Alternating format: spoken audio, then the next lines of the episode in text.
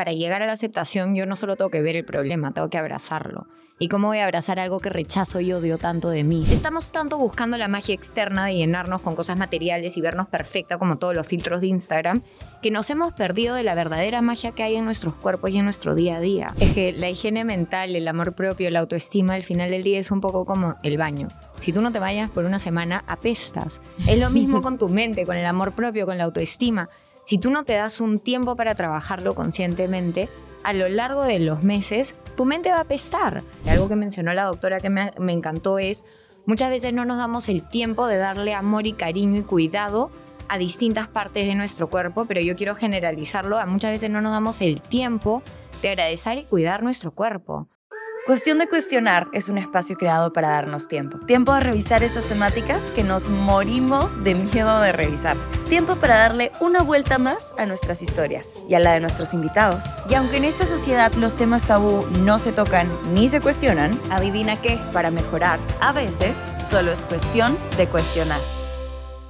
Hola, hola, ¿qué tal amigos? ¿Cómo están? Bienvenidos por aquí a otro capítulo de Cuestión de Cuestionar. Yo soy Macla Villamonte y hoy día, a falta de una invitada, tenemos dos. Así que me encanta. El capítulo de hoy día va a estar bastante, bastante chévere. Vamos a hablar un poquito acerca de algo que todo el mundo tiene, pero que a veces nos encanta tenerlos como guardadito, escondidito, nos da vergüenza. Vamos a saber por qué nos da vergüenza, porque a veces es tan difícil hablar de ese tema. Vamos a hablar acerca de inseguridades, que todo el mundo las tiene, pero no todo el mundo las comparte, sobre todo en este mundo de redes sociales perfecto. Entonces, qué importante hablar un poquito acerca de este tema para saber cómo podemos ayudar a nuestra mente y a nuestro cuerpo a vivir una vida un poquito más tranquila, más relajada y no tan como puesta en esas inseguridades que todos tenemos y que es a veces natural tenerlas también. Y por eso he traído el día de hoy a Vivi de Ferrari. Ella es coach de inteligencia emocional y a la doctora Claudia Castillo, dermatóloga, que están ya por aquí con nosotros. Bienvenida. Hola, Vivi Repeticua. Repetición. No hay primera sin segunda. No hay primera sin segunda, exacto. Me encanta, me encanta tenerte aquí de nuevo, Gracias. doctora Claudia. Hola, También me Macla. encanta tenerla por aquí con nosotros. Ha sido muy bonito poder tener como que tres mujeres aquí hablando un poquito acerca de este tema que es la inseguridad. Y por ahí quiero empezar. Y creo que tal vez Vivi sería la correcta para responder mi primera pregunta, que es, ¿qué viene a ser una inseguridad? O sea, ¿qué, qué es? ¿Cómo la defino? ¿Cómo la identifico? Me imagino que para cada persona hay una forma de definir inseguridad completamente distinta. Al final del día, la palabra inseguridad es una etiqueta que utilizamos para resaltar alguna parte de nuestro cuerpo que nos avergüenza o no nos gusta o creemos no es perfecta o no está bien o no es como debería de hacer, de ser, perdón. Entonces, una inseguridad puede ser física, que normalmente suelen ser las inseguridades más difíciles de esconder, porque sí, a veces la puedo esconder con Está un polo, ahí. con un pareo, un no sé qué, pero está acá. Y también podemos tener inseguridades emocionales que tienen que ver con las perspectivas que tenemos de nosotros mismos y las creencias y cuentos limitantes que podemos estarnos contando. Entonces, al final del día, ¿qué es una inseguridad? Para cada persona va a ser algo distinto, pero inseguridad es aquella, aquel aspecto de ti que te genera algún tipo de emoción, no quiero decir negativa, pero emoción como de vergüenza, de miedo, de limitación, de frustración. frustración, de no me gusta, no cómo se ve, de rechazo hacia uno mismo. Entonces, estas zonas nuestras de nuestro cuerpo que nos generan algún tipo de inseguridad, de rechazo, de disgusto. Digamos que también pueden ser temas emocionales que tengamos, como mencionó, con creencias limitantes. Me encanta. Siento que todo el mundo tiene inseguridades, pero también siento que muchas veces todo el mundo las esconde o no les gusta Hablar de eso. Doctora Claudia, cuéntenos usted. eh, ¿Te puedo tutear? Sí, claro. Ya, bueno, Claudia, amigas ahora. Mi amiga la doctora Claudia. De 0 a 100, Magda. De cero a cien, literal. Eh, doc- doctora, para, para ti, ¿cuáles han sido tal vez esas inseguridades que has como pasado en general en tu vida? Bueno, han habido, como dice, inseguridades físicas. Yo de adolescente tuve un acné muy bravo. Pasé por muchos remedios caseros. Creo que mis papás no sabían que existía el dermatólogo. Nunca me Por llevaron. eso decidió Y aquí- ser dermatóloga. No, sí, fue como... Y luego cuando yo estudié medicina, habían tipo de inseguridades de, pucha, si me preguntan y no voy a saber, al momento de exponer. Entonces sí, son cosas que uno trata de ocultar, ¿no? Yo evitaba exponer, decía, no, no, yo hago la expo y tú la expones, ¿no? O el, el acné, me pongo un montón de maquillaje, o claro, a veces también tenía como que los brazos muy gorditos y me ponía un polito más largo. Esa es mía. Este, sí, entonces no entraba en mi cerebro como, oye, métete un curso y aprende a exponer o haz algo y mejora tus brazos, ¿no? Er, er, iba como en automático a tratar de ocultar eso.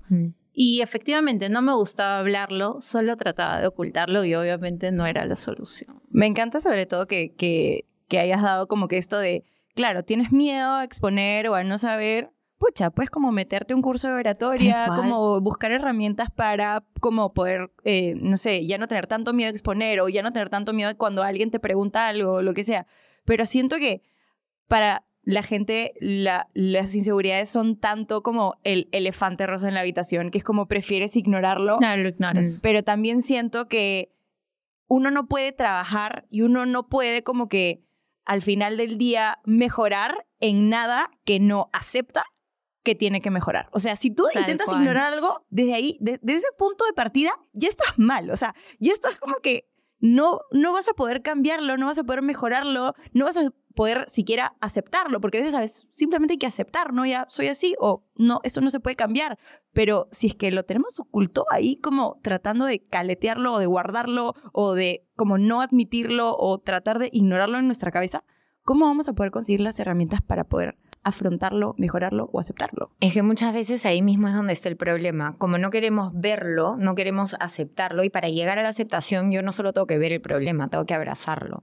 ¿Y cómo voy a abrazar algo que rechazo y odio tanto de mí? Exacto. Entonces muchas veces no es que la persona no quiera mejorar o no quiera ayudarse, muchas veces es no tiene la información de que existen formas de ayudarse uno.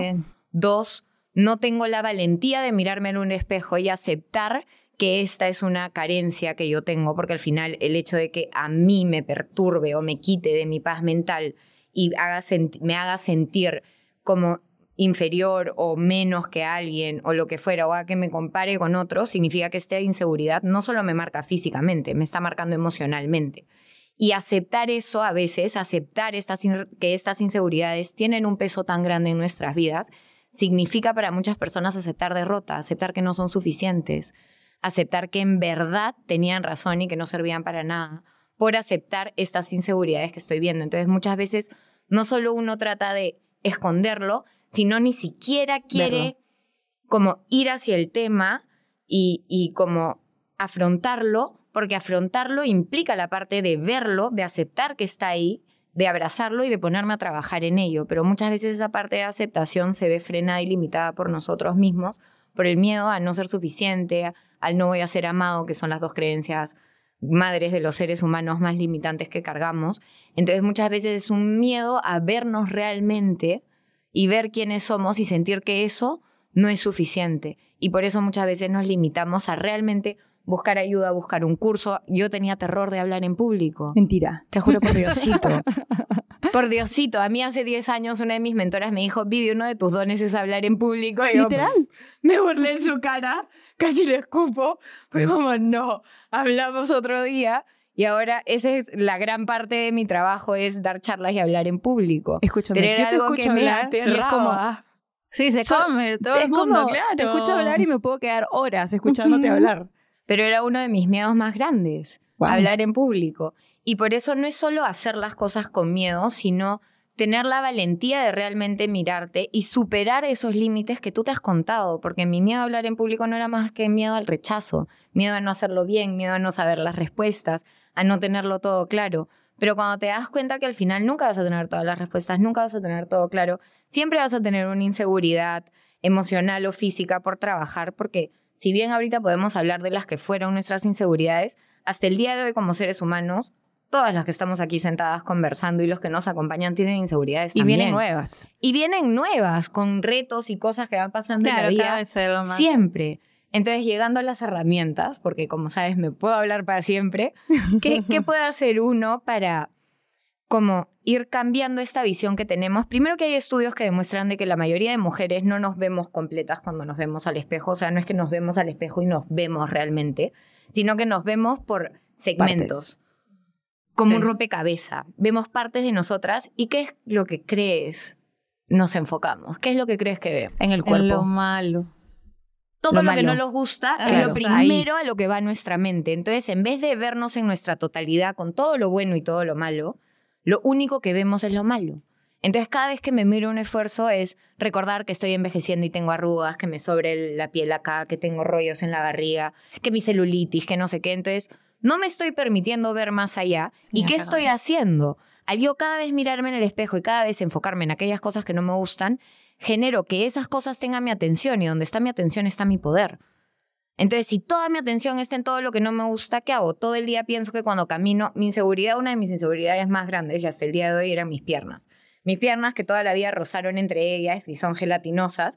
Entonces yo detesto que me miren las piernas cuando camino. Y a mí me limitaba en qué sentido. No me metía al mar, me tapaba con un pareo, nunca salía.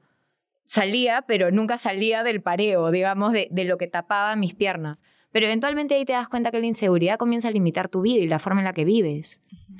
Y tus posibilidades de hacer cosas Y de disfrute. y de disfrute, de vivir en general, porque al final estoy escondiendo quién soy y si yo no comienzo a mirarme más allá de esas inseguridades, que es la primera herramienta, la primera invitación, es mirarte al espejo y mirar todo lo que sí te gusta de ti, lo que no te gusta ya lo tienes identificado, mejor que nadie. Lo puedes repetir hasta durmiendo, hasta en coma lo podrías repetir, o sea, realmente lo tenemos tan metido en nuestro cerebro que pensamos además que todo el mundo está mirando aquello. Exacto, que solo miran eso, ¿no? Y, Entonces vives la vida pensando que están mirando eso, lo cual te hace estar en, Noica. en alerta.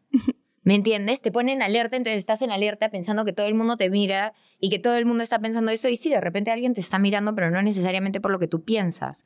Y ahí es donde están los cuentos que uno se cuenta. Porque al final del día se convierte en un cuento. Esa inseguridad tiene una historia alrededor de lo que tú has interpretado, de lo que es para ti, de cómo se ve, de cómo debería de ser. Pero también es preguntarme con qué me estoy comparando.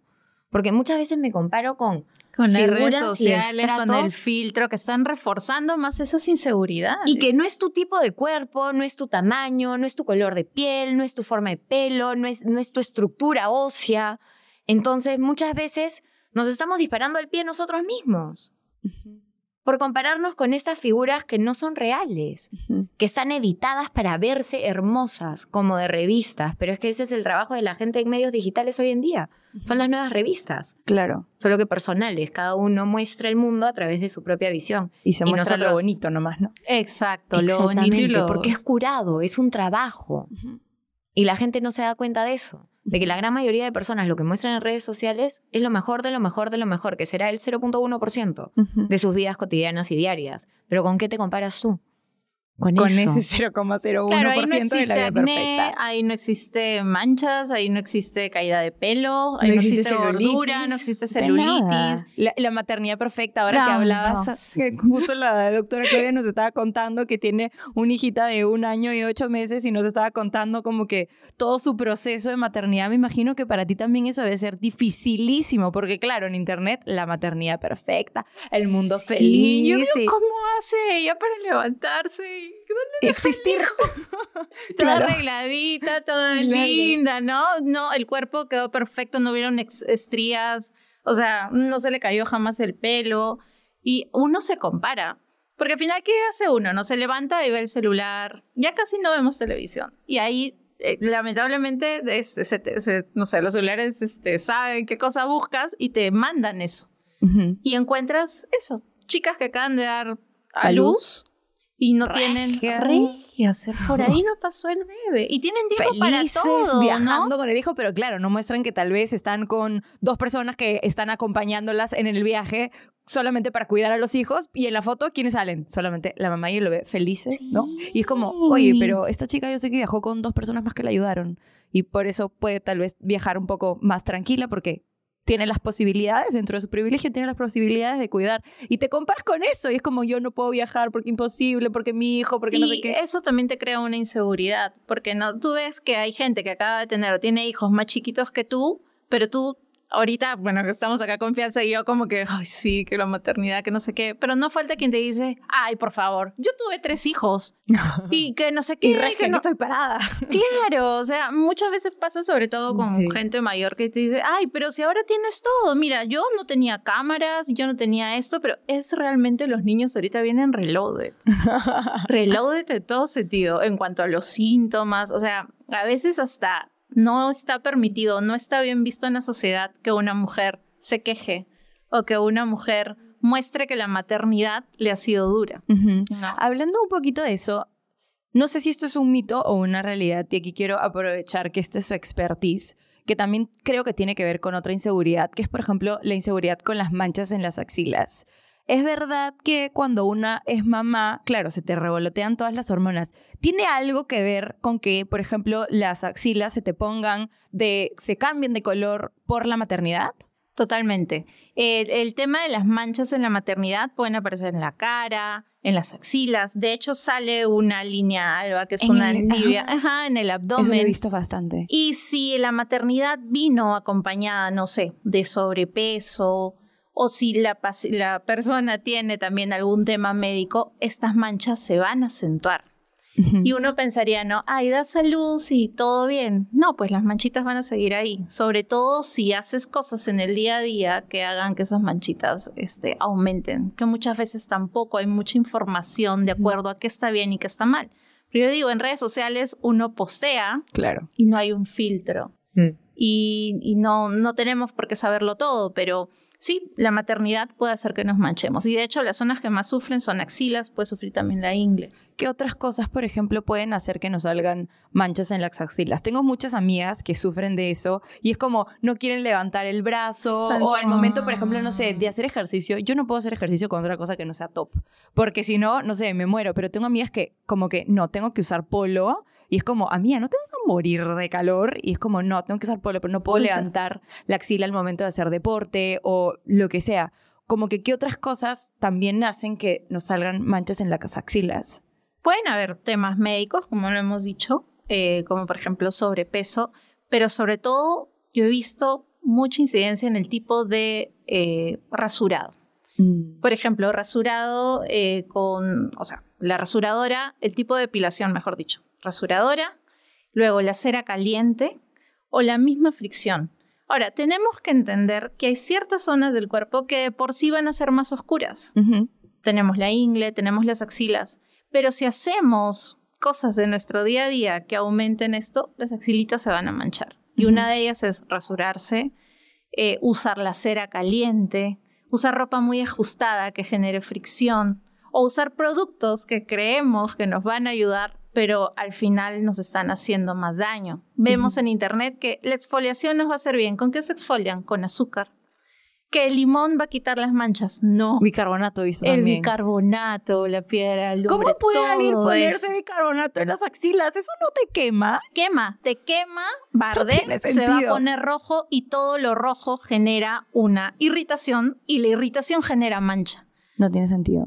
Es que la gente en verdad ve una cosa en TikTok. Y lo ven, no, y a mí me dice. Ahora lo probaré. y yo digo, ¿y no te ardió? Claro, yo le digo, ¿y no te ardió cuando te pusiste el limón? Sí, pero pensé que era así, estaba, estaba haciendo efecto. Entonces me ardía y yo me ponía más limón. Y luego encima se pone en bicarbonato. O sea, pH del bicarbonato es alcalino, el limón es súper ácido, le estás poniendo ácido una zona que de por sí es caliente, que de por sí genera calor, te va a arder, te va a quemar, vas a mancharte. Qué fuerte sobre todo que digas que las chicas que vienen a tu consultorio te dicen como que pensé que como me dolía, estaba, bien, haciendo efecto. estaba haciendo efecto. Pensé que como estaba sintiendo ardor, estaba bien. Qué fuerte. O sea, qué fuerte eso. Y a veces han llegado con quemaduras muy severas.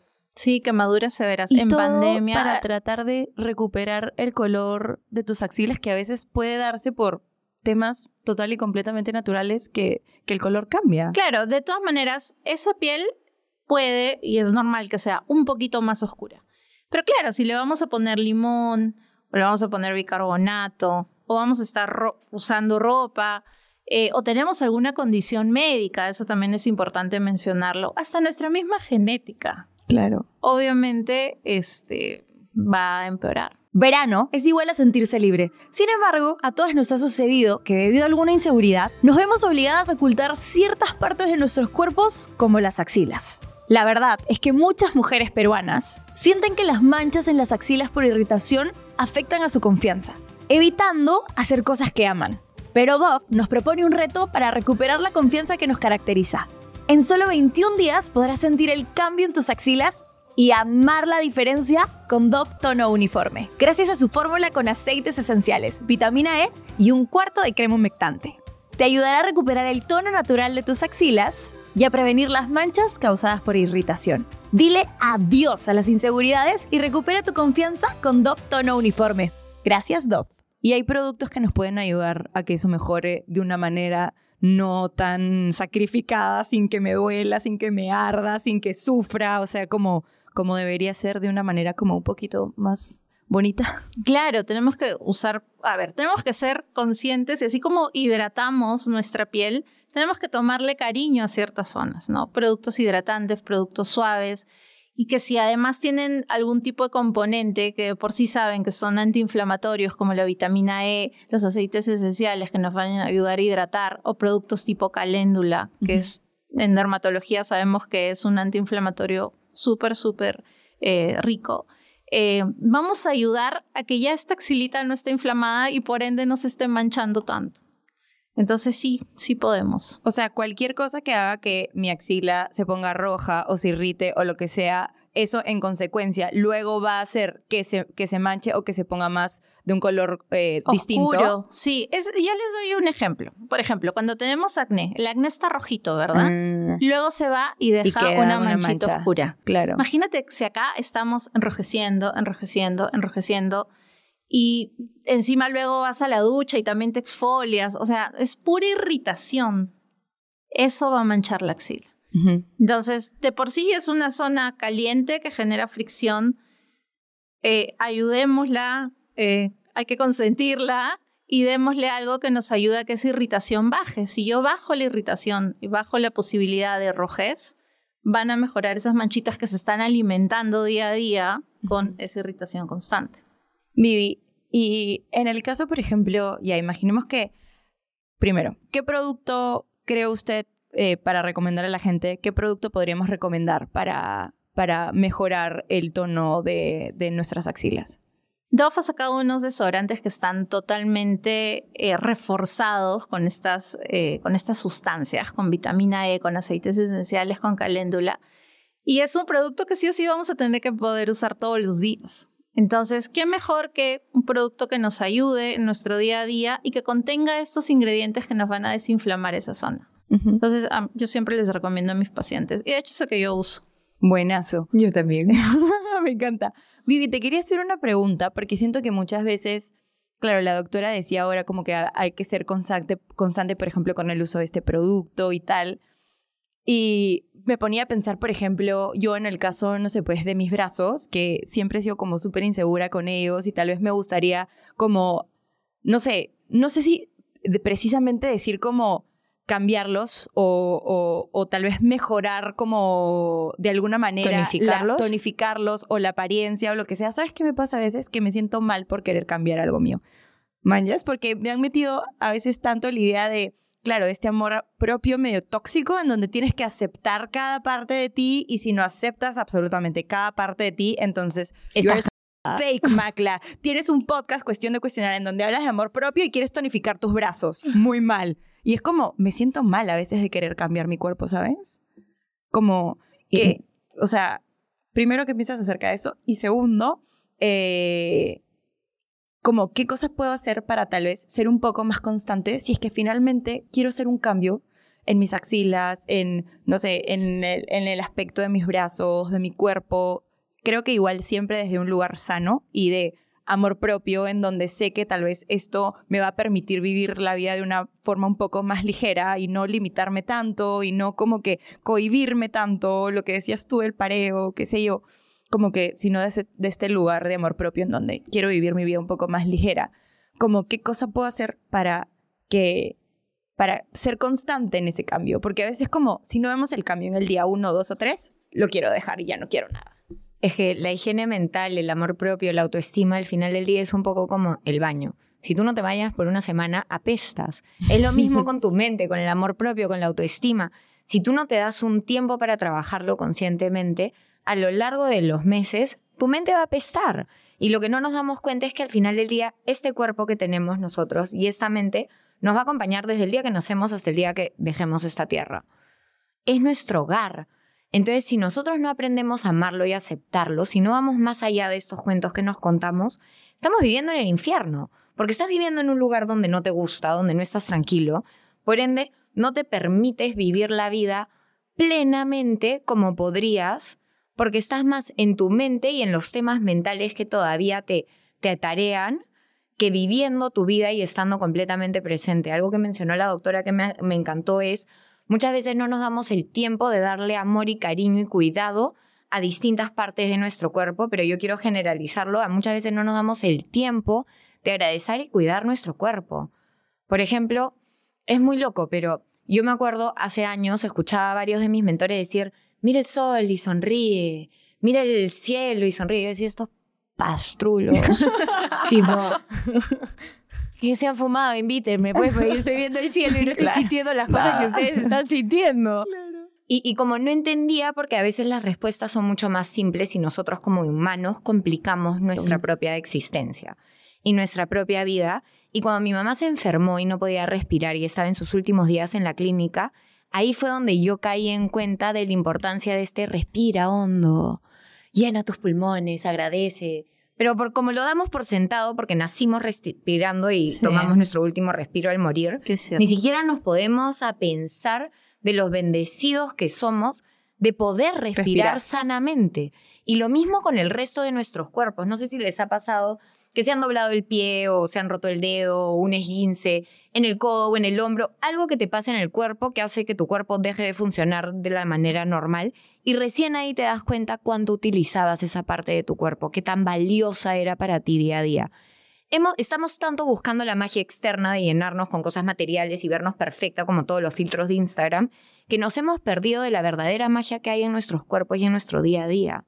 Porque al final del día, estas manos me permiten crear, me permiten escribir. Estos pies me permiten llegar a donde sea que yo tengo que llegar. Entonces, si yo comienzo a ver mi cuerpo desde otro modo, si yo comienzo a agradecer, y yo no te voy a decir que vas a amar todas las inseguridades que tienes, hasta el día de hoy mis piernas me generan inseguridad, Sí, pero no al nivel que me lo generaban antes, donde la inseguridad limitaba mi vida. Pero, ¿cuál es la diferencia? Hoy en día yo le agradezco a mi cuerpo. Yo pesaba 105 kilos. Yo no puedo pretender ahora que estoy flaca, ser flaca raquítica y no tener nada de piel extra. Y esa es una inseguridad que yo tengo. Sin embargo, yo realmente lo miro y le digo, es que gracias, tú eres mágico. O sea, yo no puedo creer que habiendo pesado 105 kilos ahora pueda tener sí, piel de extra bajo, pero igual músculo. Es como, wow. Claro, es como, wow, tu cuerpo te escucha. Nosotros somos 80% agua. Masaru Emoto es un doctor que hizo una eh, un experimento con agua. ¿Qué pasa cuando tú le das rabia, odio, desagradecimiento a las células? ¿Y qué pasa cuando tú les das amor, gratitud, paz? Tus células te escuchan, escucha todo lo que tú te dices. Y tú tienes entre 50.000 y 80.000 pensamientos diarios todos los días de tu vida. Entonces, si todo el tiempo estás enfocado en aquello que no te gusta, desde lo físico hasta lo emocional, lo único que vas a ver más es más de aquello, porque tu energía está en eso. Cuando tú comienzas a enfocarte en las partes de ti que sí te gustan, desde lo emocional hasta lo físico, comienzas a abrir nuevas cosas. Hablábamos de la repetición, de la frecuencia, de la constancia, porque es la única forma de hacerlo. Uno, porque el cerebro solo aprende por repetición así sea lo emocional o algo físico que estás haciendo, es como lo que hablábamos de ir al gimnasio, mirarse en el espejo, no veo un cambio, a la semana me miro en el espejo, no veo un cambio, tiro la toalla la con todo. Y es como lo que no me doy cuenta es que si yo me enamorara de la rutina y de lo que hacer esos ejercicios, ya sean físicos o mentales, emocionales, para mi alma y mi sanación, si yo me enamoro de ese tiempo que yo paso conmigo, dándole a mi cuerpo y a mi alma lo que necesita, a lo largo del tiempo, los meses, los años, tú vas a ver un cambio gigante, pero tienes que enamorarte del proceso, porque la única forma de conseguir resultados es mediante la constancia. Tú preguntabas, ¿cómo hago para ser constante? Y es que esa es la respuesta. ¿Cómo hago para lograrlo? Ser constante. esa es la única respuesta. Y muchas veces lo que nos ayuda a ser constantes es enamorarnos de esa disciplina y entender los beneficios que esto tiene para mí. Es entender que así como tú que eres madre ahora y que le hablas a tu bebé con todo el amor del mundo, es comenzar a maternarnos, hablarnos a nosotros mismos con ese amor con el que tratamos a un niño indefenso. ¿Por qué? Porque eso nos comienza a hacernos sentir merecedores. Muchas veces hay gente que no se hace los tratamientos no solo por ignorancia y porque no sabe que existen cosas que pueden ayudarte, sino también porque sienten que no se merecen cambiar esa parte de su cuerpo mejorar esa parte de su cuerpo, que ahí entramos lo que hablabas con cómo hago cuando me da vergüenza, sentir que hay algo que quiero cambiar, pero ¿de dónde está la vergüenza? ¿De lo que te dicen factores externos? Entonces, de nuevo, estás permitiendo que el mundo externo, que no es real y que no vive tu vida todos los días, porque la única que vive tu vida todos los días contigo, tus emociones y tus pensamientos, eres tú.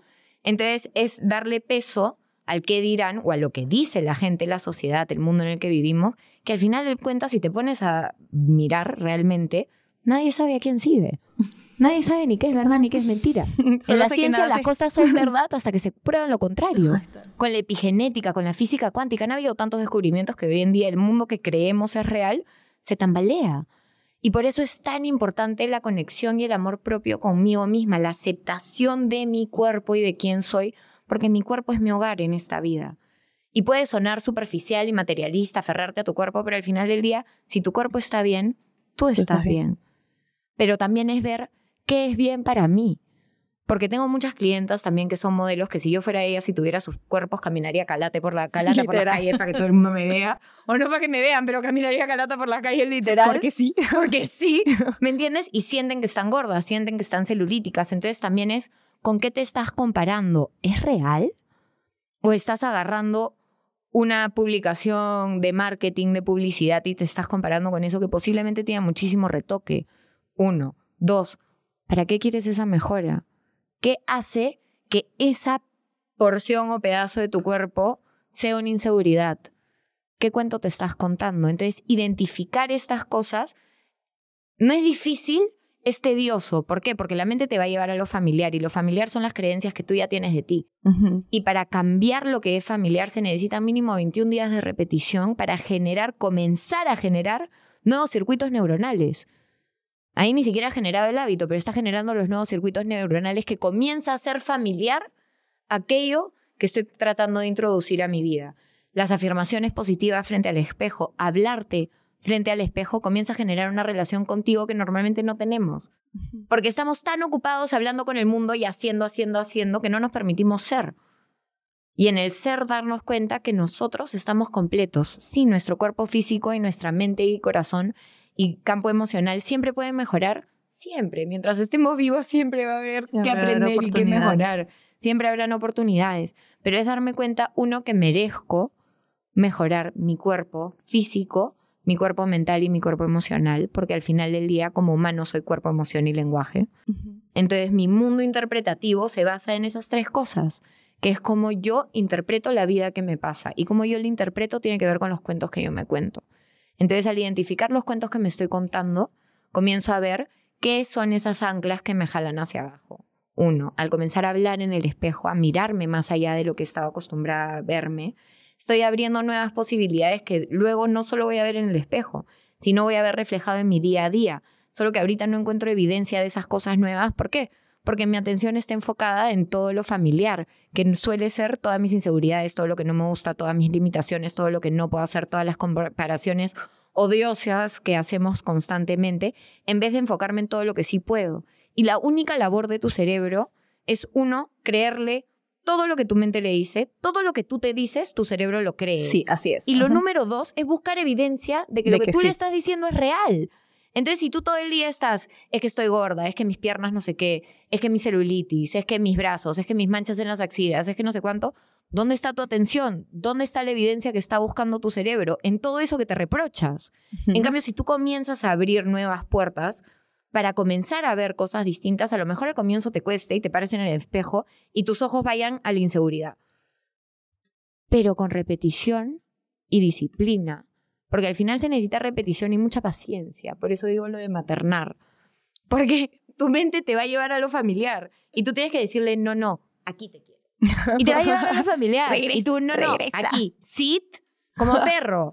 es que a veces se necesita, ¿me entiendes? Entonces, eso que te da también, te da una mayor, es que no es humor, pero te da más flexibilidad dentro de cómo te tomas las cosas a ti mismo. Te enseña a reírte de ti mismo. Te enseña a vivir una vida más ligera. Porque como seres humanos, sobre todo como adultos, hemos construido lo que es el mundo del adulto para ser exitoso, para ser no sé qué, no sé cuándo, bla, bla, bla. Entonces, en este constructo que hemos creado, muchas veces nos sentimos limitados y sentimos que no encajamos, pero no somos nosotros. Y es ahí donde está nuestro poder en permitirnos realmente ser quienes somos nosotros y potenciar lo que nos gusta de nosotros mientras trabajamos en las cosas que no me gustan y saber que tengo todo el derecho de trabajar y fortalecer porque al final del día, si tú trabajas tus brazos, que si bien es una inseguridad ahora, al final del día lo único que estás haciendo es fortalecer tus músculos. Y cuando uno fortalece los músculos, tiene mejor circulación, tiene mejor dominio, tienes mejor movilidad, tienes mejor flexibilidad. Y nosotros somos un cuerpo con una mente y un espíritu. Cuerpo, mente y alma. Entonces trabajar el cuerpo es muy necesario y yo por muchos años pensé, no, trabaja la mente, trabaja la mente. Más yo bajé 25 kilos sin hacer ejercicio y sin hacer dieta, porque según yo todo era mental, pero claro, llegó un punto donde me di cuenta, creo que tengo que ir al gimnasio para terminar de fortalecer. Pero los músculos de mi brazo salieron meditando que hago ejercicio. Entonces darme cuenta del verdadero poder que hay detrás de mi mente y cómo esta mente genera la experiencia que yo vivo, en este caso con las inseguridades en las que sea que sean. Y como hablabas, sí, muchas veces esas inseguridades tratamos de taparlas y de esconderlas y de no levantar los brazos o de no ponernos shorts o faldas cortas o donde sea que esté nuestra inseguridad, pero es darnos cuenta que somos más que esa inseguridad. Y muchas veces esas inseguridades nos limitan porque creemos que somos la inseguridad. Nos hemos relacionado tanta con ella, tanto con esa inseguridad que lo único que vemos es la inseguridad y no nos damos cuenta que somos mucho más que eso. ¿Y en qué punto puedo darme cuenta por ejemplo, hablabas tú de tus clientas que son modelos y que en verdad como que a veces se, enfocan en cosas que tú dirías como que, mamita, ya quisiera yo tener tu cuerpo, ¿no? Como que en qué punto sé que me estoy sintiendo bien y que me está siendo beneficioso trabajar en eso que yo quiero mejorar, que es una inseguridad y que tal vez después puede dejar de serlo y hasta qué punto tal vez como, oye, ya ese trabajar para ser mejor tal vez no te está ayudando tanto a ser mejor, sino que te está, no sé, te estás obsesionando con el ejercicio, te estás obsesionando con un tipo de alimentación que no es sostenible en el tiempo. Mm. O sea, como que en qué, en, en, qué parte de la balanza o en qué momento me doy cuenta si, estoy, si me estoy yendo mucho para un lado, si me estoy yendo mucho para el otro, si es que al final del día solamente quiero trabajar esa inseguridad para mejorar y para mi bienestar o si realmente al final del día estoy alimentando más esa inseguridad y enfocándome solo en lo malo, diciéndome que estoy trabajando, en lo bueno. Es que al final del día la única persona que puede saber eso es uno mismo, sintiéndolo. Y por ejemplo, con el ejemplo de alguna de mis clientas que son casi modelos, yo las veo a ella desde mi interpretación. Y si yo fuera ellas, yo saldría calata. Pero ahí qué estoy haciendo? Estoy cometiendo el grave error de compararme o de asumir que eso es lo que yo haría, pero de repente si yo fuera ellas, no sería de esa manera, porque cada uno viene a vivir experiencias individuales, si bien somos un colectivo de almas y estamos interconectados entre todos, vivimos nuestras vidas de manera individual, compartiendo con otros seres, y ahí es donde nos mezclamos y hacemos compartires. Pero solo yo voy a poder saber si lo que estoy haciendo se siente bien y me hace bien, o lo estoy haciendo desde esta compresión de mí misma y de quién soy y de mi esencia, pero estoy haciendo esto porque debería de ser bueno y porque es espiritual y porque no sé qué. Porque hay mucha falsa espiritualidad también. Gente que alucina que es muy espiritual. Yo estaba en Bali haciendo una certificación y en la mesa del costado habían un grupo de chicas, disque súper espirituales, diciendo, oh my God, en la mesa del costado son seres espirituales, ¿no? Porque están comiendo carne y la gente que come carne está cero iluminada. En cambio, nosotras que somos vegetarianas, yo escuché eso y en mi mente era como, Wow. Sí, es verdad, la carne animal es mucho más densa, pero si tú quieres manifestar cosas necesitas la densidad de la carne animal, que no es mala siempre y cuando tu cuerpo lo tolere. Entonces es como me doy cuenta que estoy realmente en mi camino y que no estoy pecando del otro a veces es un péndulo para encontrar el punto intermedio. Nos vamos Claro. de un extremo de no hacer nada a hacer todo. Y todo, y quiero hacer todos los ejercicios y todas las cremas y todos los desodorantes y todo lo que necesite para... Pero eso a largo plazo no es sostenible. Es encontrar cuál es mi punto de equilibrio, porque lo que es perfecto para mí no necesariamente es perfecto para ti, no necesariamente es perfecto para ti. Cada una de nosotras somos diferentes, nuestros cuerpos son diferentes, nuestras emociones son diferentes. Por más que hay un glosario de tipos de emociones, cada uno lo siente en distintas frecuencias y de distintas formas en base a las interpretaciones que hace. Entonces, ¿cómo sé si estoy en el lado no saludable, digámoslo entre comillas, yéndome al lado obsesivo porque no me siento en flow, porque no me siento bien al hacerlo? Sí, de repente me siento bien después de entrenar, pero solo me siento bien porque me comí no sé cuántas calorías y si no entreno entonces no me siento bien. Pero eso de dónde viene? Desde la obsesión de tengo que hacer esto para suplir esto. Pero cuando yo pongo el tengo en vez del quiero, yo quiero hacer esto para mi cuerpo, el tengo tiene connotación de deber. Cuando no la hago me siento culpable. Y cuando lo hago a veces me siento obligada a hacerlo versus el quiero. Entonces, ¿cómo se va sintiendo este proceso en ti? Y la vida es una montaña rusa. No es que tú vas a comenzar a hacer esto y todo va a ser cuesta arriba y va a salir el sol y vive feliz por el resto de tu vida. O sea, no seamos ilusos, por favor, somos humanos. Y los humanos vivimos en base a las situaciones que tenemos al frente una y otra vez. Entonces, ¿cómo hago yo para encontrar mi centro y mi balance? Ir probando, ir viendo qué me funciona, cómo me siento, porque muchas veces hacemos, hacemos, hacemos, hacemos, hacemos, Y pero no nos damos paro un a- chance de parar y reflexionar. ¿Cómo se siente mi cuerpo? ¿Cómo me siento yo? Porque si no escuchas tu cuerpo, tu cuerpo se lesiona también. O sea, tu cuerpo múltiples veces te pone el pare. Si tú no quieres parar, pero ¿quieres esperar a que tu cuerpo te pone el pare o quieres aprender a fluir con tu cuerpo para que no tengas que llegar a sentirte mal?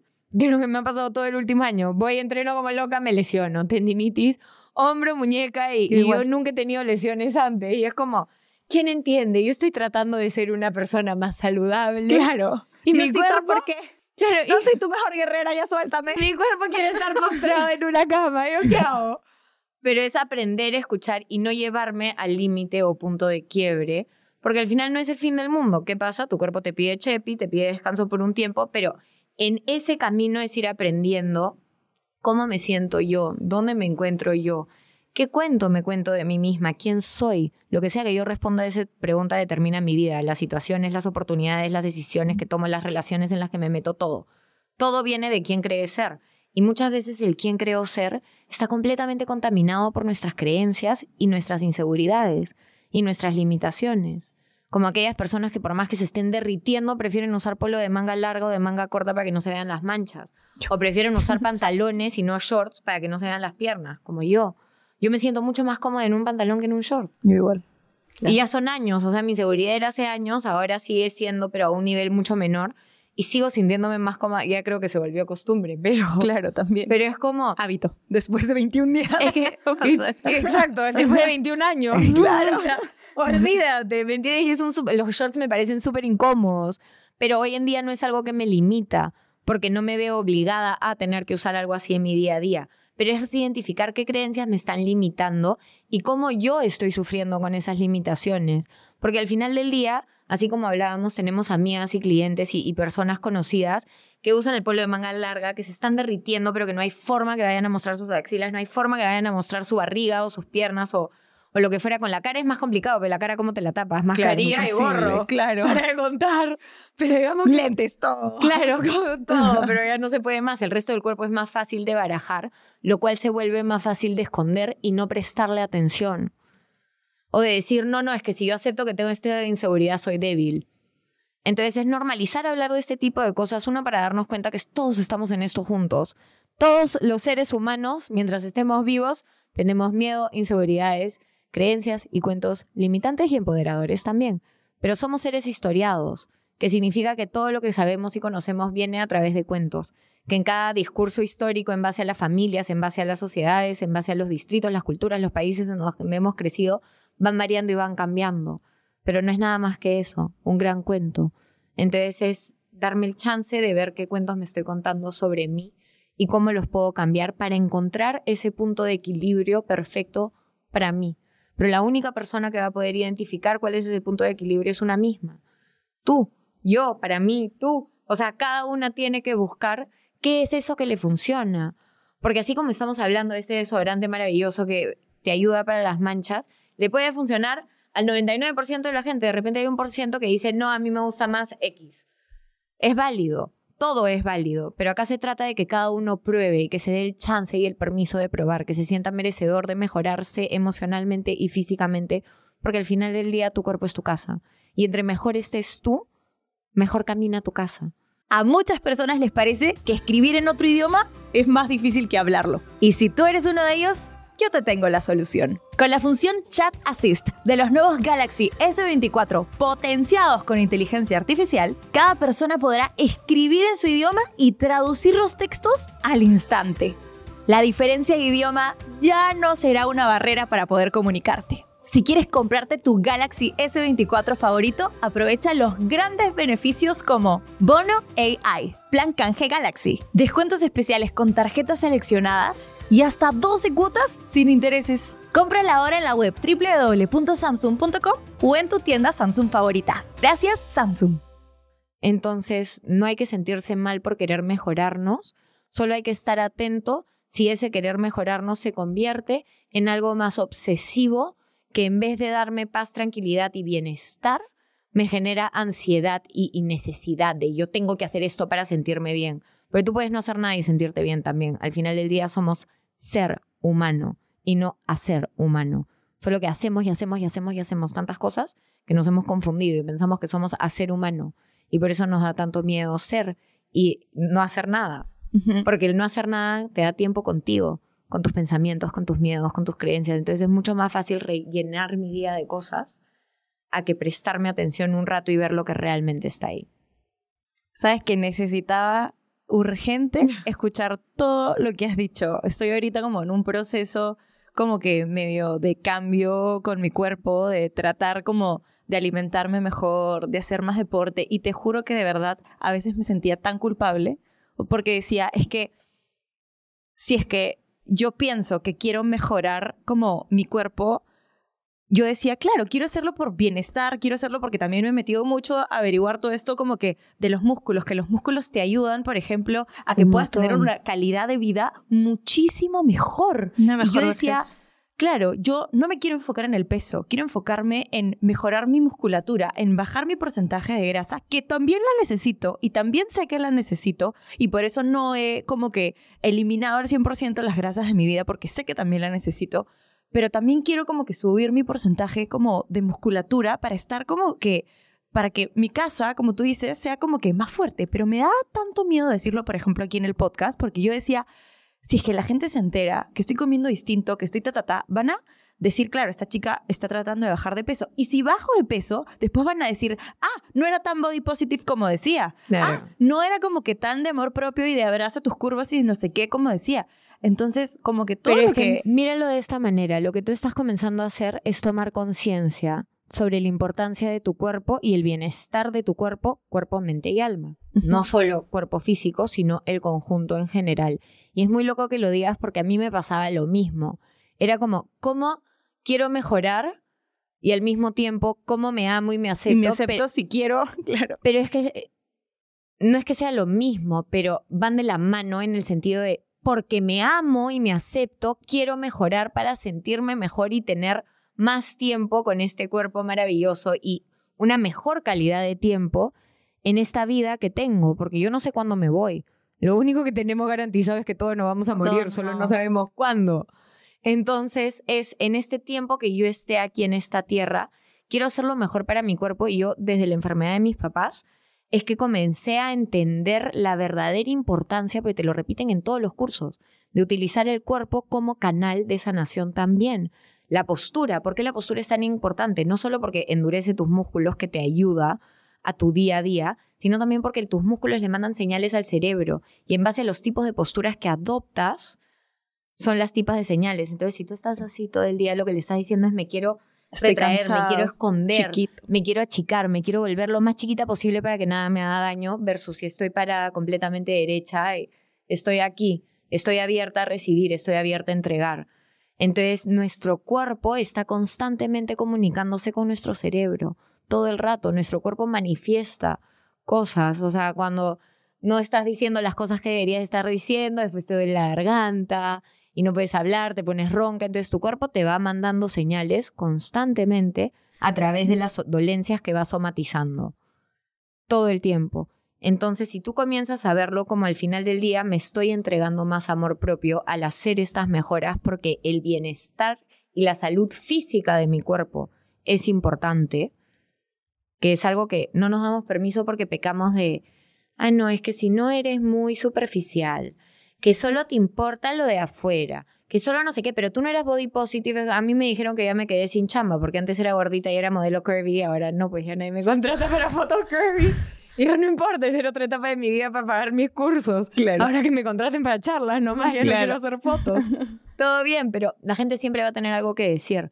Pero al final del día tú no puedes basarte en lo que digan ellos porque lo que dicen ellos solo proyecta lo que tienen adentro. Y uno solo necesita buscarle la crítica al otro mientras uno se critique a uno mismo, porque criticando al otro, ¿qué hago? Dejo de sentirme tan mal con mis propias críticas. Tú vas a ver, las personas que no te critican suelen ser las personas que son más tiernas con ellos mismos y más empáticos con ellos mismos. Porque tú solo puedes dar al otro lo que te das a ti, mismo.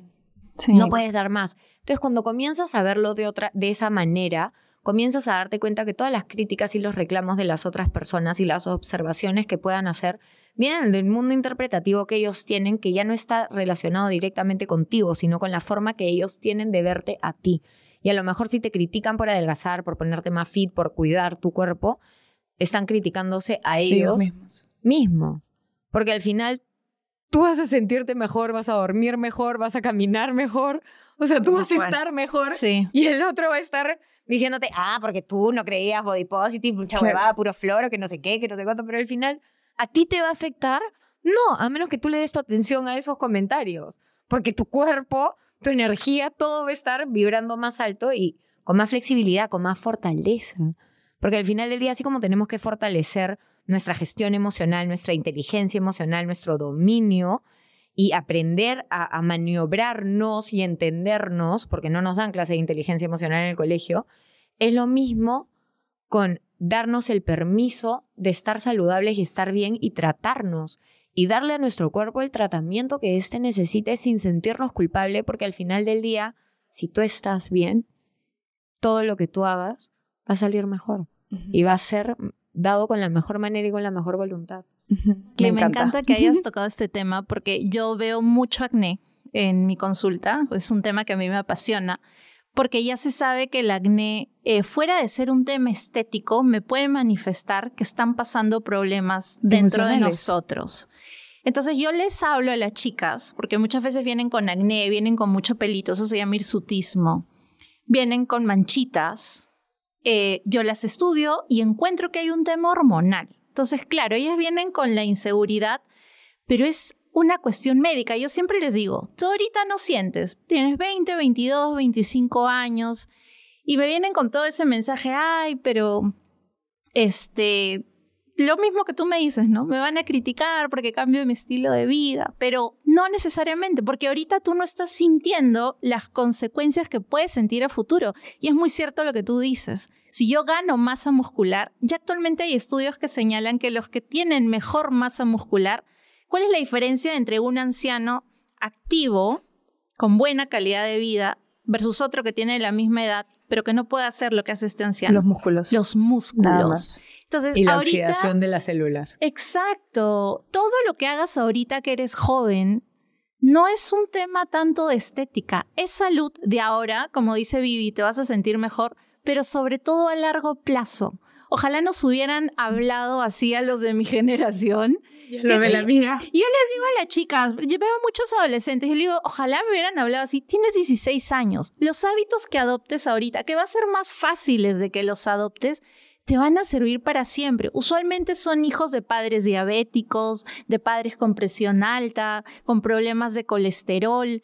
Entonces, qué importante, porque ahorita hemos normalizado muchas cosas. ¿No? Bajo, muchas veces bajo este tema de eh, no juzgarnos, pero va más allá de eso, es un tema de salud. Ahorita nos sentimos, bueno, ustedes, yo soy un poco mayor, pero ustedes no sienten, y mis pacientes que son muy jovencitas, no sienten eh, el, el impacto de no tener una buena alimentación, de no hacer ejercicio, de no quererse, de no engreírse. Porque esto es como una bola de nieve. Ahorita empieza como que, ay, me levanto tarde, me duermo tarde, como mal.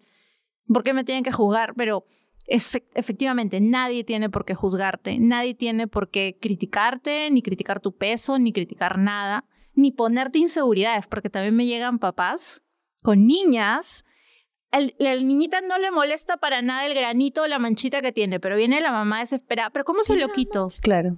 Yo, tiene 13 años, claro, ¿no? Este, entonces, no permitamos que nadie nos ponga inseguridades, ni nosotros mismos. Siempre ver lo bueno. Pero en el tema de alimentación y ejercicio, ver y adoptar hábitos que nos sirvan ahora, pero sobre todo futuro.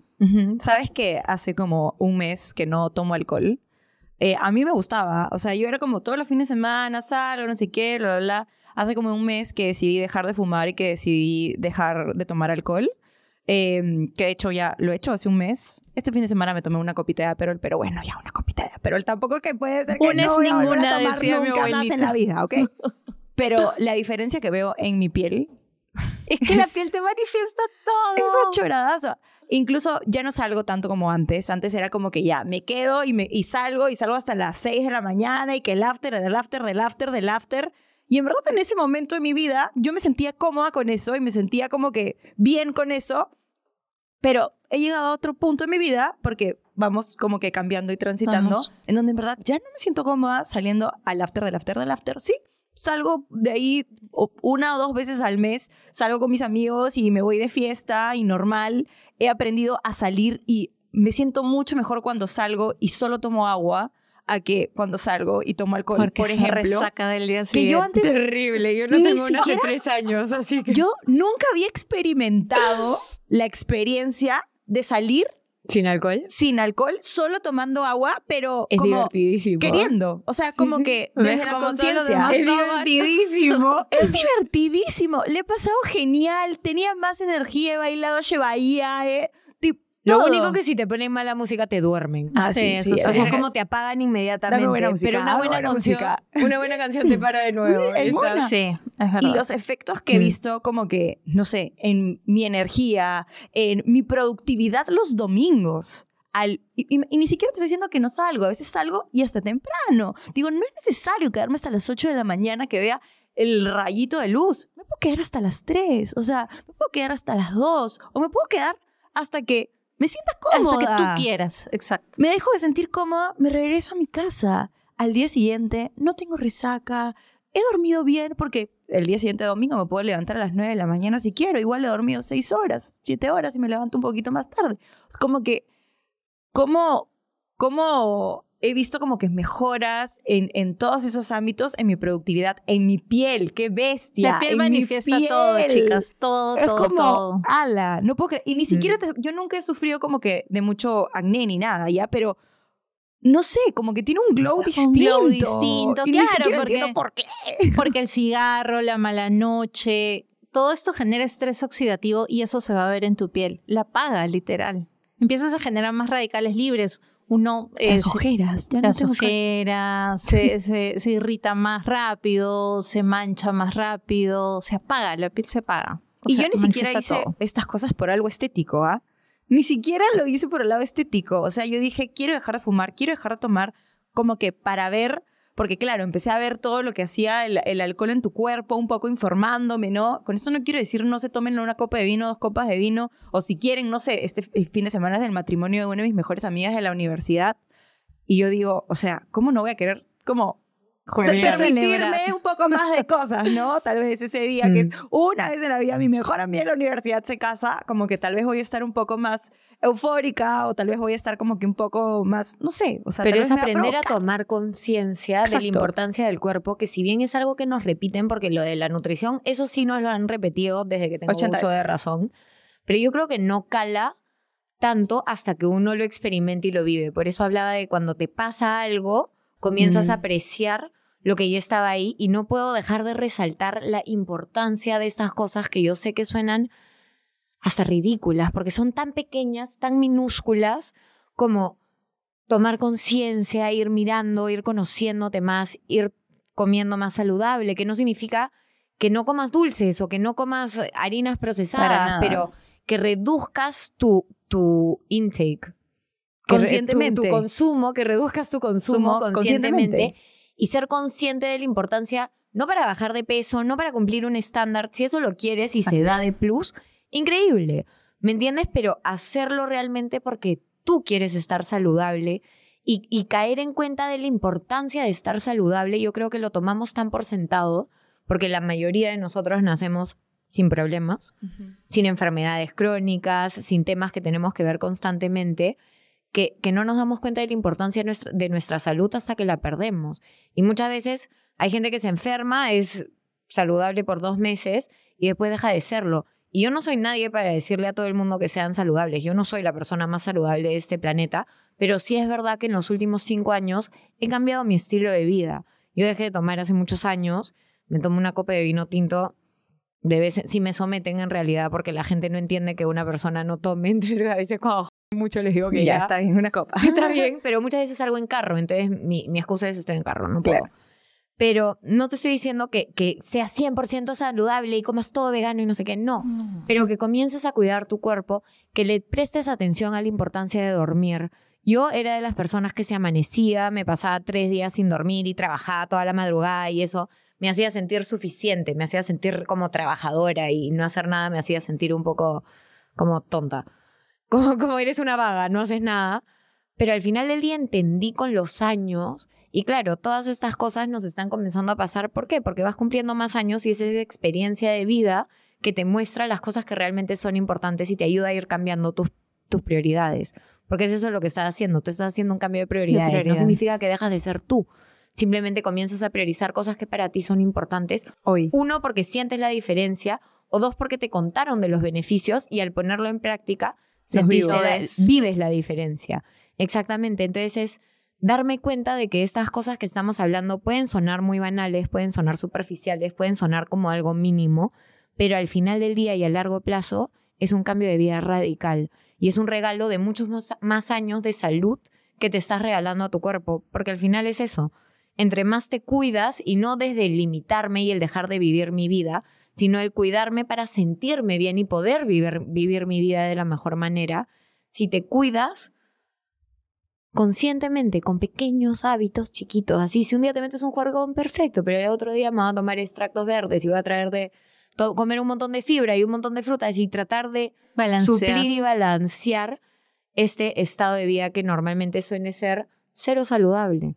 Porque pasamos de trabajar a hacer, hacer, hacer, a comer rápido o, cualquier producto, perdón, Más rápido. a, a cualquier producto de servicio de delivery. Pedidos ya. No, no, Pedidos ya Rappi, lo que sea. no, eso se borra.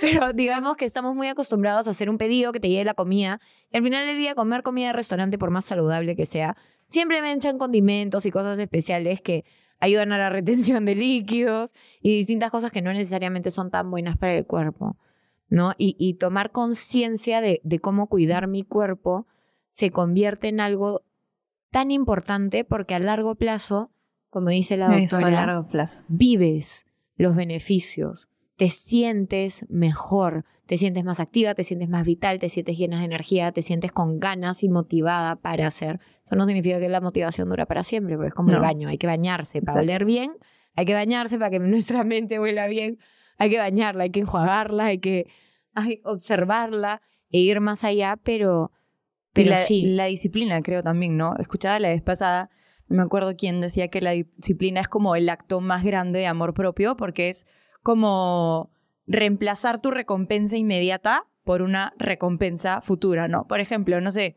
disciplina para ir a hacer deporte mañana a las 7 de la mañana, que voy a tener un día durísimo y seguramente mañana no voy a tener motivación para ir porque Ni ganas. ni ganas ni nada, pero ahí como que, claro, tiene que venir la disciplina, ¿no? Que la disciplina a veces es la que te ayuda, la que te da ese empujoncito a, claro, voy a dejar esta recompensa inmediata, que puede ser el quedarme durmiendo un poco más de rato, el, claro, eh, quedarme en mi cama y tal vez sentirme bien en ese momento porque, ay, ya, apagué Qué la alarma rico. y qué rico, me quedé durmiendo. Por un, no, lo que yo quiero es la recompensa futuro.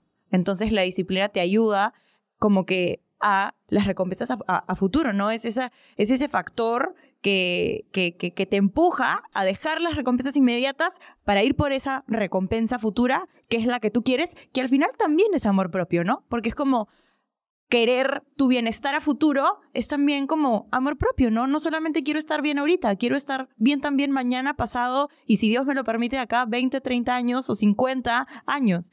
Entonces, es quiero me llevar eso. a mi cuerpo en un camino de bienestar, porque al final es eso, es empezar un camino de bienestar donde tu cuerpo se va sintiendo mejor.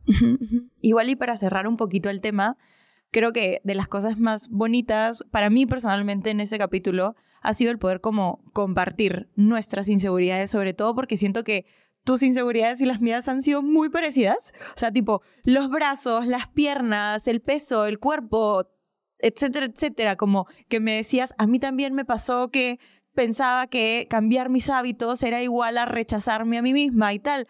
Y yo decía como, ala, el hecho de haber compartido esto y haber hablado out loud mis inseguridades Hace que no pese tanto. hace que no pese tanto, hace que me sienta como más relacionada con Vivi, que ella también haya podido darme un insight súper grande y una... eh, Siento que hoy día me has dado como una lección súper grande que necesitaba. Ya me voy a poner a llorar. Ay, sí, lindo. Tú sabes que yo siempre lloro. Yo con estas cosas no puedo. Pero si me abrazas es peor. No te toco, no te toco. Este, pero sí, siento que me has dado una lección muy grande el día de hoy porque tenía mi cabeza como en así en conflicto, ¿me entiendes? Tenía mi cabeza, ay, es que no quiero llorar porque quiero terminar mi punto, no porque no me guste llorar. Yo en este programa lloro y todo el mundo me dice que soy una llorona y me encanta. Pero no quiero como dejar de, de tener la hilación porque después voy a estar chupándome los mocos. Entonces, un poco estética es eso. Entonces sí creo que me has dado una lección muy grande hoy, pero eso solamente ha venido de la de mi coraje de haber compartido esto que yo decía, pucha, hay cosas que no puedo compartir en el podcast porque claro, hay tanta gente que va a decir, pucha, Macle está en este proceso de cambio de hábitos, seguramente es porque no más su cuerpo, ay, el body positive, ¿dónde quedó? etcétera, etcétera, o lo que te decían a ti de, ay, ya no te van a llamar por, para, para mo- Modelo modelo. curvy, no importa. no importa, Que voy a no vivir hagas- más años, Y mejor. Y Y mejor. mejor. Entonces, es como haberlo compartido, para mí es como de las cosas que más me llevo el día de hoy, ¿no? O sea, como que compartir eso y no tratar como que de esconder esas cositas que a veces nos duelen, no tratar de esconder esas cositas que queremos cambiar, esas cositas que nos hacen sentir inseguras, esas cositas que nos, que nos hacen sentir emocionales, frustradas, tristes, hasta no sé, que chiquititas o lo que sea, porque como tú decías, el compartirlo hace que de alguna manera sintamos como que nos sintamos en comunidad. y Que que como- estamos en esto juntas. Estamos en esto Todas que no juntas. pasamos estás por lo sola. Que no estás que sola. todas a nuestra propia manera pasamos por miedos, inseguridades, Y que está cuentos, bien. limitaciones. Es humano. Somos humanos. Es humano, es humano.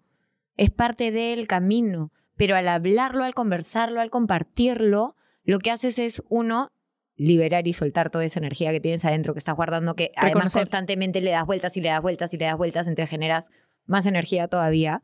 Y dos, es sentir que puedes conectar con otras personas que a lo mejor no pasan exacta, en nuestro caso eran muy similares, pero a lo mejor no pasa exactamente lo mismo, pero saber que otras personas están en un camino similar con sus propias inseguridades, sus propios cuentos y sus propios estos nos ayuda a sentir que no estamos solos.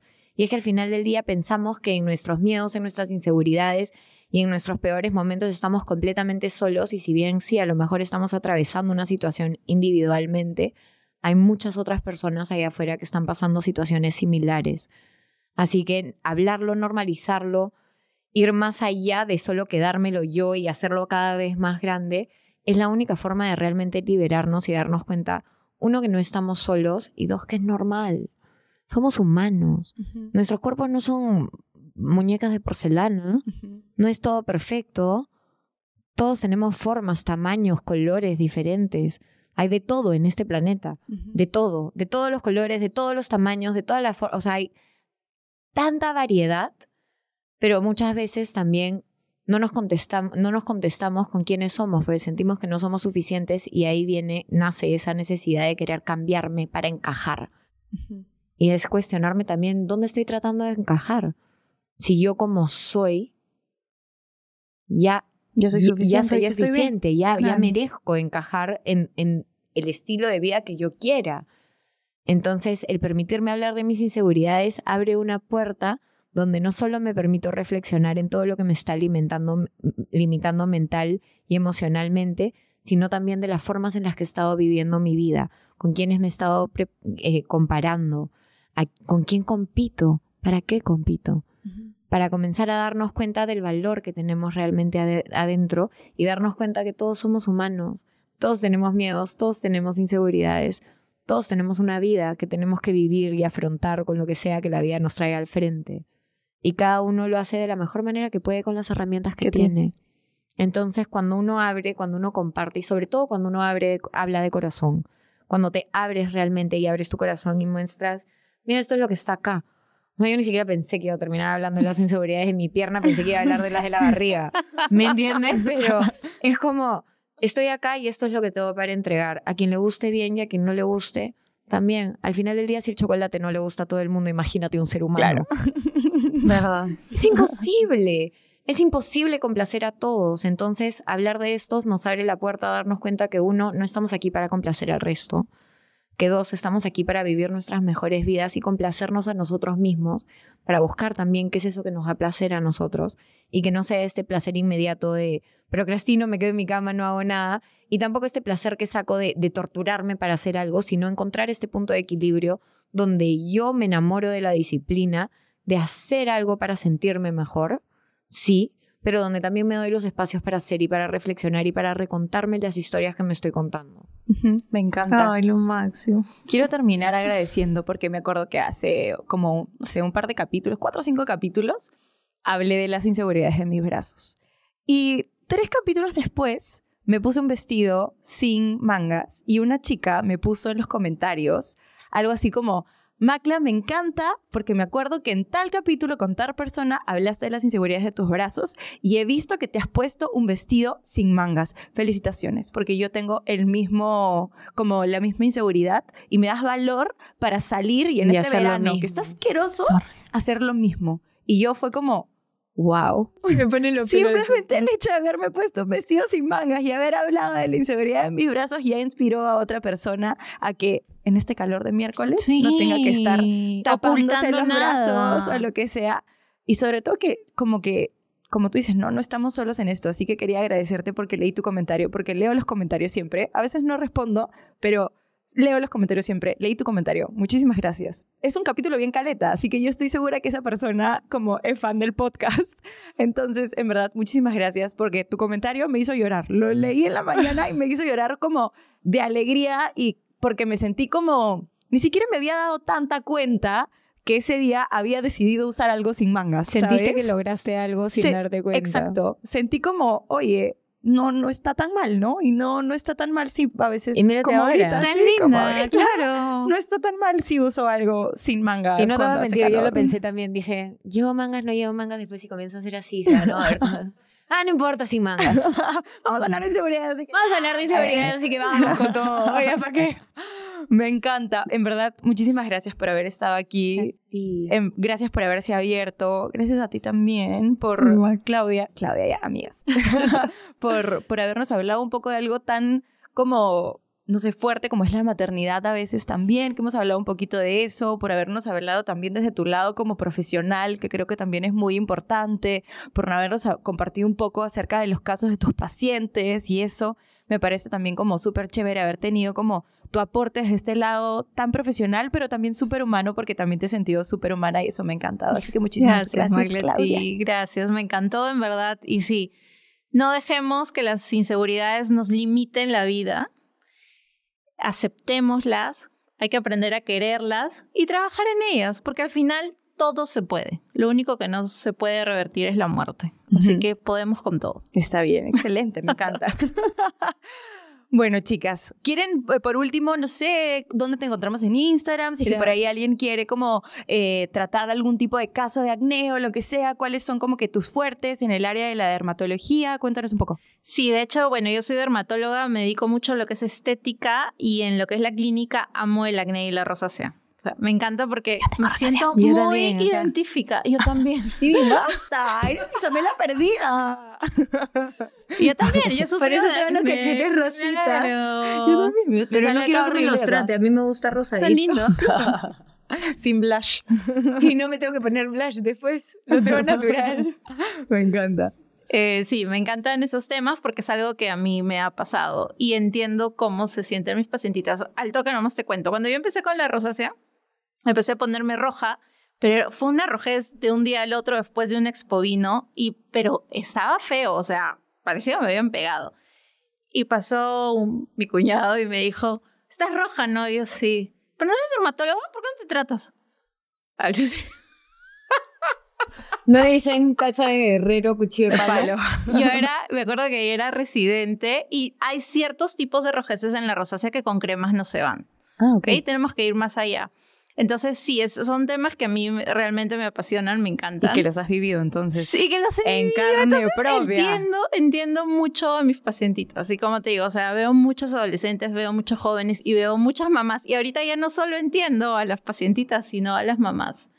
Y me pasa también que, tipo, la mamá viene y le compra todo a la hija y me dice, y una cosita y yo y esto. Y le digo, pero usa tu bloqueador. No, no, ya. Y todo para la hijita. Entonces, vemos de todo. Este, así que sí, son los temas que me encantan. Y nada, mi Instagram es doctoradera.claudia Castillo y, y encantada y feliz de, de poder ayudarlas a todos. ¿Y tú, Vivi, si es que alguien quiere llevar algún tipo de coaching contigo? ¿Tienes cupos? Eh, de coaching privados, no mucho. Ya. Eh, Me quedan creo que tres cupos. Eh, pero para charlas sí tengo más espacios Ajá. y me pueden contactar en Viviana de Ferrari. En Instagram, En Instagram. o YouTube. O, bueno, YouTube la verdad, leo los comentarios pero no sé manejarlo. Así que Instagram es donde es lo único que sé manejar al 100%. Excelente. Sí, debo admitir. Esa es otra No, inseguridad. no soy muy buena. Mi problema con la tecnología. Sí, te juro, además, yo te juro que he tenido un grave problema con la tecnología en estos últimos tres años. Yo era de esas maniáticas que tenía que contestar todos sus mensajes antes de irse a dormir. Wow. Y me pasaba tipo cuatro o cinco horas contestando mensajes. Y cuando se murieron mis papás por primera vez en la vida, me di el permiso de no contestarle a nadie.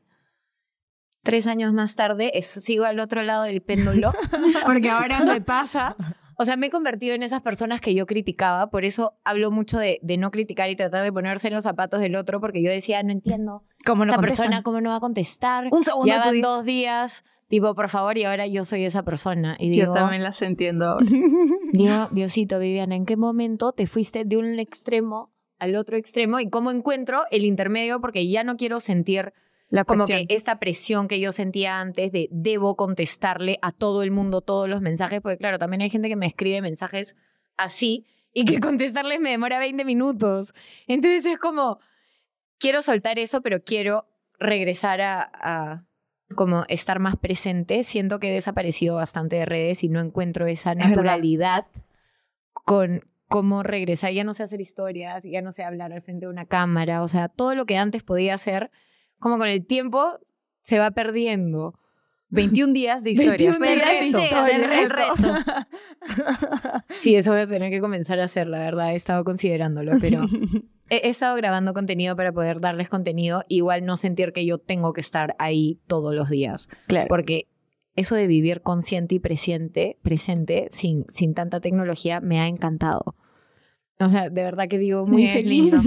sin tanto teléfono. Entonces, ahora es buscar el punto intermedio. Intermedio, claro. Pero como todo en la vida, hay que buscar cuáles son nuestras inseguridades y a cuál es el punto, cuál es el punto al que quiero llegar. No todo se trata de encontrar nuestro punto de equilibrio y trabajar en nosotras mismas y darnos cuenta que lo que era familiar se puede volver desfamiliar, así como en mi caso. Redes era familiar, ahora ya no lo es, pero siempre tenemos la opción de volver a hacerlo. Ujú. Solo es una decisión. Tenemos que decidir hacerlo, tenemos que enamorarnos de la rutina para generar esa disciplina que nos da esa constancia, que nos da la repetición, que hace que finalmente se quede grabado en nuestro cerebro y corazón. Excelente, me Encanta. Entonces ya saben, pueden ir a seguir a la doctora Castillo, pueden ir a seguir a Vivi, promete que les va a contestar. Prometo, promete que les va a prometo. contestar. 100%. Pueden por ahí llevar clases de coaching con ella, o, bueno, este, no son clases, no, son como sesiones, perdón, En sesiones verdad de coaching. depende de cada persona que cupo. paciente te- tiene una sesión diferente porque algunos quieren meditar, otros quieren coaching ontológico, otros quieren el lado de la manifestación y la física cuántica y el coaching holístico, otros quieren una charla privada, entonces Claro. les hago una charla la privada. claro. Es como dependiendo de la persona que esté al frente y las necesidades que, Que tenga, tenga. y las creencias que tenga, porque una persona muy lógica, racional, no lo puedes Mm, llevar al algo holístico. energético, No. holístico, que te va a mirar como, ¿Qué? ¿qué te has fumado tú? y comparte. No, o sea, no. Pero cada persona es diferente y, y se puede ir viendo. Excelente. Bueno, entonces ya conocieron mejor a mis invitadas de hoy. Yo también las he conocido mejor el día de hoy porque definitivamente conocer las inseguridades de una persona y que se muestra así en su lado más vulnerable contando que es que son esas partes que intenta ocultar, que no le gustan tanto de sí, definitivamente nos hace conocer mucho más a las personas. Espero que se hayan sentido identificadas conmigo y con mis invitadas el día de hoy y sobre todo que vayan, que si quieren trabajar en eso, que les está costando ese tiempo trabajar, en este capítulo tal vez hayan encontrado ese boost para poder hacerlo, para buscar ese camino de bienestar. Y si tal vez por, por, por el lado contrario tienen que dejar de hacer tantas cosas y simplemente ser, como decía Viviana, no solamente hacer, hacer, hacer, sino simplemente ser, entonces también permítanse hacerlo, dependiendo del caso de cada uno. Nos vemos en el próximo capítulo. Espero que este hermoso capítulo que a mí me ha ayudado muchísimo les haya ayudado a ustedes también. Y nada, si es que quieren compartir este capítulo con alguien, compártanlo, alguien que crean que le puede servir mucho, compártanlo por ahí. Eh, pongan suscribir y a mí también me pueden seguir en arroba maclaviamonte en Instagram y en TikTok estoy como cuestión de cuestionar, solo uso ese TikTok, así que por ahí también me pueden encontrar. Nos vemos en el próximo capítulo. Chau, chau.